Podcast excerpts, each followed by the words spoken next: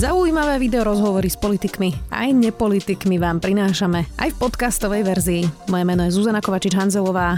Vítajte pri relácii Rozhovory ZKH v audioverzii uznesení o obvinení Roberta Fica sú zásadné veci, hovorí šéfka nadácie Zastavme korupciu Zuzana Petková a vysvetľuje, akými spojeniami sa Ficovo obvinenie prepája na policajnú akciu, ktorá už rieši priamo úplatky. Smer hlas aj Smerodina pritom hovoria, že sa im zdá obvinenie trojnásobného premiéra slabé a vágne. Viac už so šéfkou nadácie Zastavme korupciu Zuzanou Petkovou. Ahoj Zuzi. Ahoj.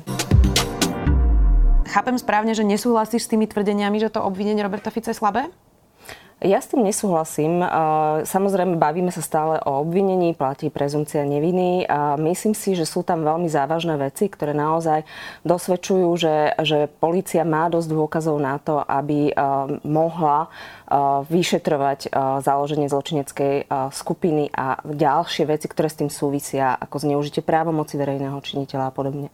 Čo sú podľa teba tie najsilnejšie indície od nejaké prepojenia, dôkazy, ktoré, ktoré vlastne sú v tom obvinení? Tie najsilnejšie uh, veci sú samozrejme svedectvá. Uh, sú to svedectvá viacerých ľudí, uh, sú to svedectvá pána Imreceho, pána Čecha, ale aj člena alebo človeka, ktorého médiá označujú za člena mafiánskej skupiny pána Rajeckého. Tieto boli pre mňa napríklad nové tie skutočnosti, ktoré uvádza pán Rajecký a pán Čech. Uh-huh. Uh, nie je najväčšie úskalie ale tohto celého. Uh, že sa vlastne nebude možno dať dokázať, či Robert Fico bol hlavou ako keby toho, tej skupinky napríklad okolo Norberta Bodora, že sa nebude dať pre, preukázať ako keby e, ten, ten zámer jeho, že, že, že to, že sa to možno pod ním dialo je jedna vec a či tomu aj šéfoval je druhá vec. Nebude to toto najväčšie úskalie? Možno to bude úskalie z pohľadu možno nejakých politológov, sociológov, ktorí vyhodnocujú to, to aké a bude mať dôsledky toto trestné stíhanie napríklad na spoločnosť, na jej dôveru v justíciu, na jej dôveru v súdne konania a tak ďalej, v konania policie. Ja si však myslím, že policia by sa nemala vlastne riadiť podľa toho, že či ide o politika a aké dôsledky to na spoločnosť bude mať alebo na nejakého iného bežného človeka.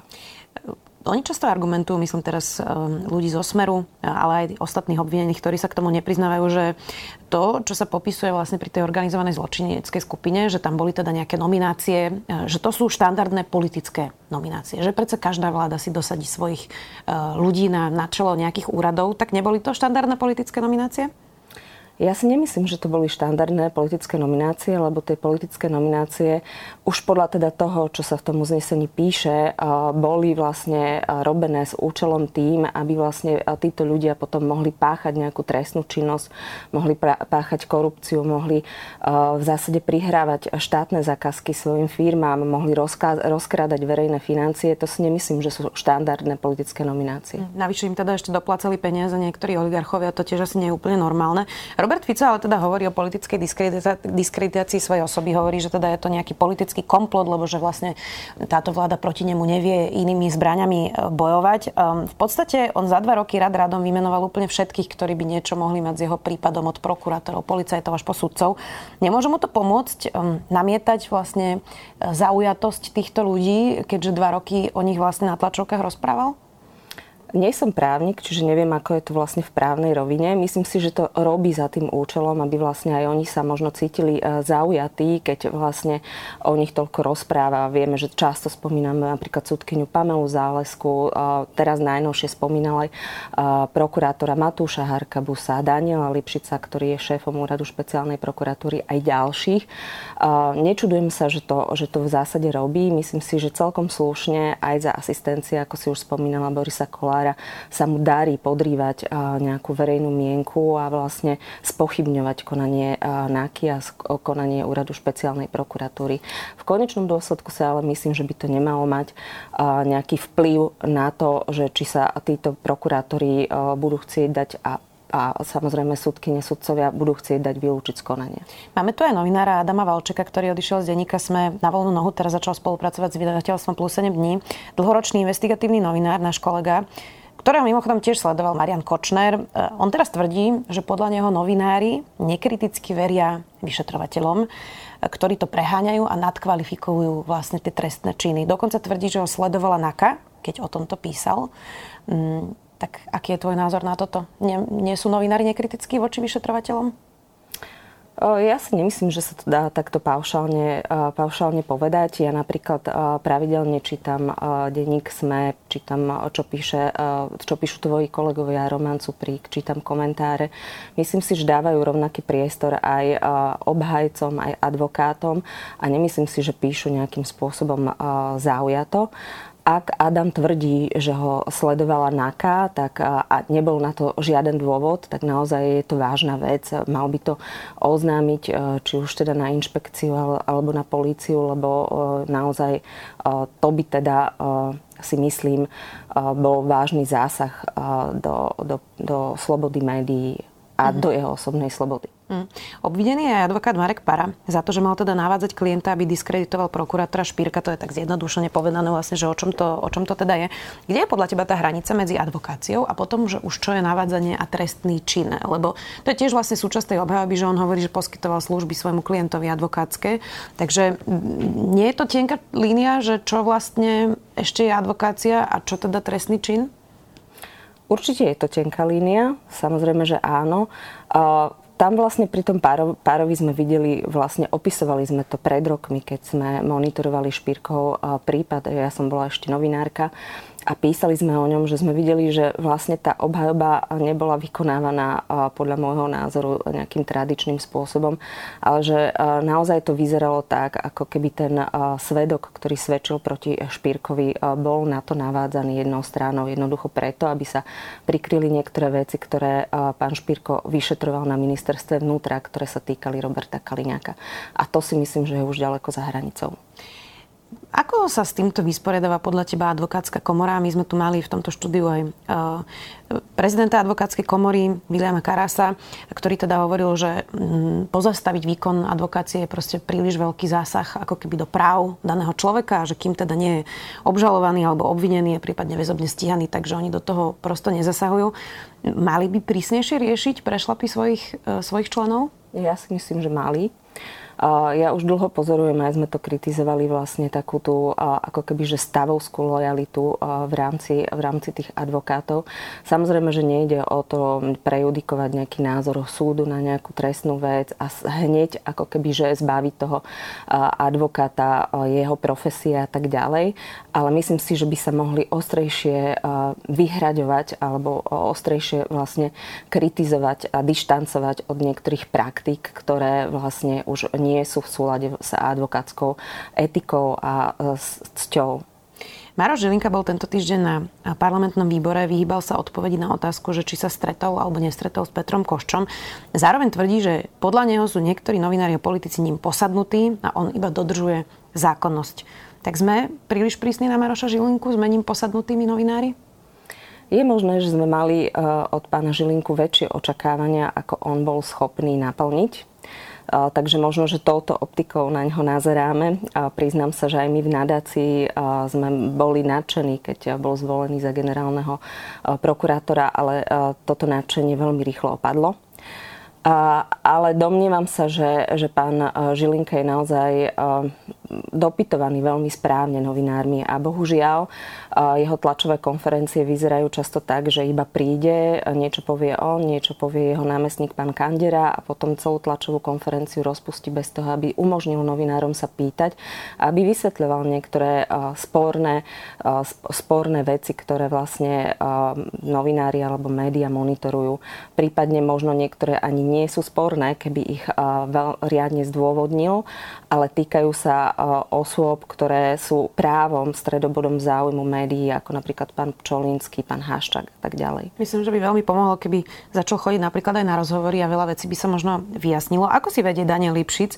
Um, asi sa hm, zhodneme, že keď sa pozrieme aj na Maroša Žilinku, aj na Daniela Lipšica, na tie funkcie, ktoré zastávajú, tak asi je to lepšie ako predtým, keďže Dušan Kováčik tam bol 17 rokov a teraz už je odsudený a na generálnej prokuratúre e, sedeli e, aj iní ľudia, ktorí tiež sú trestne stíhaní, takže hm, Nie je to lepšie ako predtým? Nemôžeme si aspoň tak pozitívne povedať, že sme na tom lepšie? Neviem, či na tej generálnej prokuratúre sme na tom lepšie, lebo vlastne čo sa týka toho obsadenia, to sa veľmi nezmenilo. Napríklad, čo sa týka toho paragrafu 363, to stále posudzuje alebo vybavuje to isté oddelenie s podobným alebo s rovnakým personálnym zložením ako predtým. Čo sa týka úradu špeciálnej prokuratúry, tam áno, tam vidieť, že, že prokuratúra sa rozbehla, že naozaj majú exponované prípady, že nerobia rozdiely, stíhajú z ľudí z rôznych politických táborov alebo ich vyšetrujú. Čiže tam si asi môžeme povedať, že, že je to lepšie, ako to bolo. Um, ako je na tom spravodlivosť alebo teda nejaký stav policie, právny štát po dvoch rokoch tejto vlády? Ja si myslím, keď to samozrejme porovnávame s predchádzajúcim obdobím, tak môžeme byť pozitívni, môžeme byť radi. Ale do istej miery táto vláda zdá sa mi, že premrháva šancu, ktorú dostala.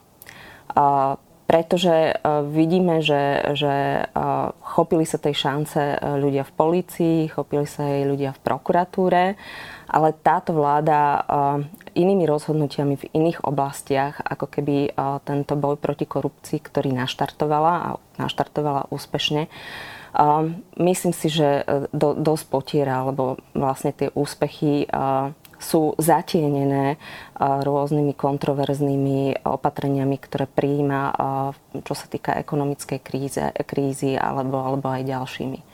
E, vy ste zanalizovali v nadácii, že z protikorupčných opatrení táto vláda nesplnila ani tretinu oproti tomu, čo slúbila. E, a je možno, že už nič zásadné neurobí, pretože to sa robí vždy v prvých dvoch rokoch. Tak čo najpodstatnejšie a najvážnejšie podľa teba teda neurobili z tých slubov?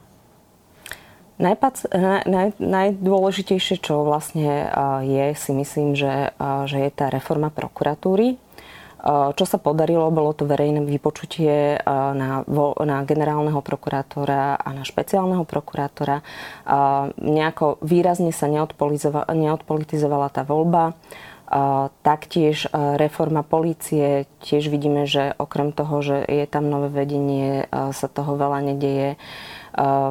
Niečo sa robí v majetkových priznaniach, aj my sme členmi komisie, ktorá pripravuje nové majetkové priznania a nový zákon, aby boli výpovednejšie, ale tiež máme pocit, že napredujeme len veľmi, veľmi pomaly. Čiže také systémové zmeny. Ak také systémové zmeny, áno, presne. Mm. Hrozí teraz, že sa možno opäť rozpada koalícia, uvidíme. Smer avizuje uh, už teraz, že ak sa dostane k moci, tak urobí revíziu všetkých týchto trestných prípadov, ktoré teraz vidíme, aj takých, čo už budú uzatvorené. Tak hrozí tu nejaký rozvrat? Alebo ako to má možno občan vnímať, keď sa na to teraz pozerá?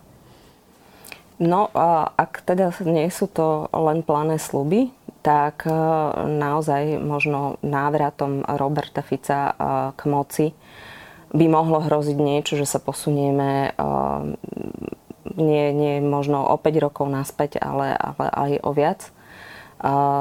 Takže áno, myslím si, že, že reálne by to hrozilo. Záverečná otázka už, Zuzi. Ten problém, ktorý niektorí vnímajú je, mm, že to teda e, nejaký organizovaný zločin nahradil chaos tejto vlády, hovoria to aj niektorí komentátori, ktorí to hodnotia. A pýtajú sa často v tých komentároch, či toto vlastne nie je ešte horšie. Nie je? Často si kladiem otázku, že či ten boj proti korupcii stojí za to, čo tu denne sledujeme, keď sa pozeráme na vhádky koaličných politikov a na to, čo sa deje v parlamente, keď sa pozeráme na hlasovanie koalície s fašistami, pretože to je pre mňa bod, ktorý kde, kde vtedy vlastne človek iba pozerá s otvorenými ústami a nemá na to slovo, nevie to komentovať. Ale stále si myslím, že keď sa pozeráme na tú jednu, na tú našu časť, na tú našu tému boj proti korupcii, tak ja tu vidím veľký posun. Hlavne vďaka tomu, čo robí policia a úrad špeciálnej prokuratúry. Ďakujem veľmi pekne, že si si našla čas. Šéfka nadácie Zastavme korupciu. Zuzana Petková. Ďakujem aj ja. Počúvali ste podcastovú verziu relácie Rozhovory ZKH. Už tradične nás nájdete na streamovacích službách, vo vašich domácich asistentoch, na Sme.sk, v sekcii Sme video a samozrejme aj na našom YouTube kanáli Denníka Sme. Ďakujeme. Chcete vedieť, kde baranie masť pochuťka? Čo vám treba na zdolanie 7000 a ako spraviť zo stráženia mačky vytúženú dovolenku? Odpovede aj na tieto otázky nájdete v novej sérii cestovateľského Všesvet podcastu. Nájdete ho každý útorok vo všetkých podcastových aplikáciách, na YouTube či na stránke ZMSK. S Týnou Paholik Hamárovou a Lukášom Onderčaninom.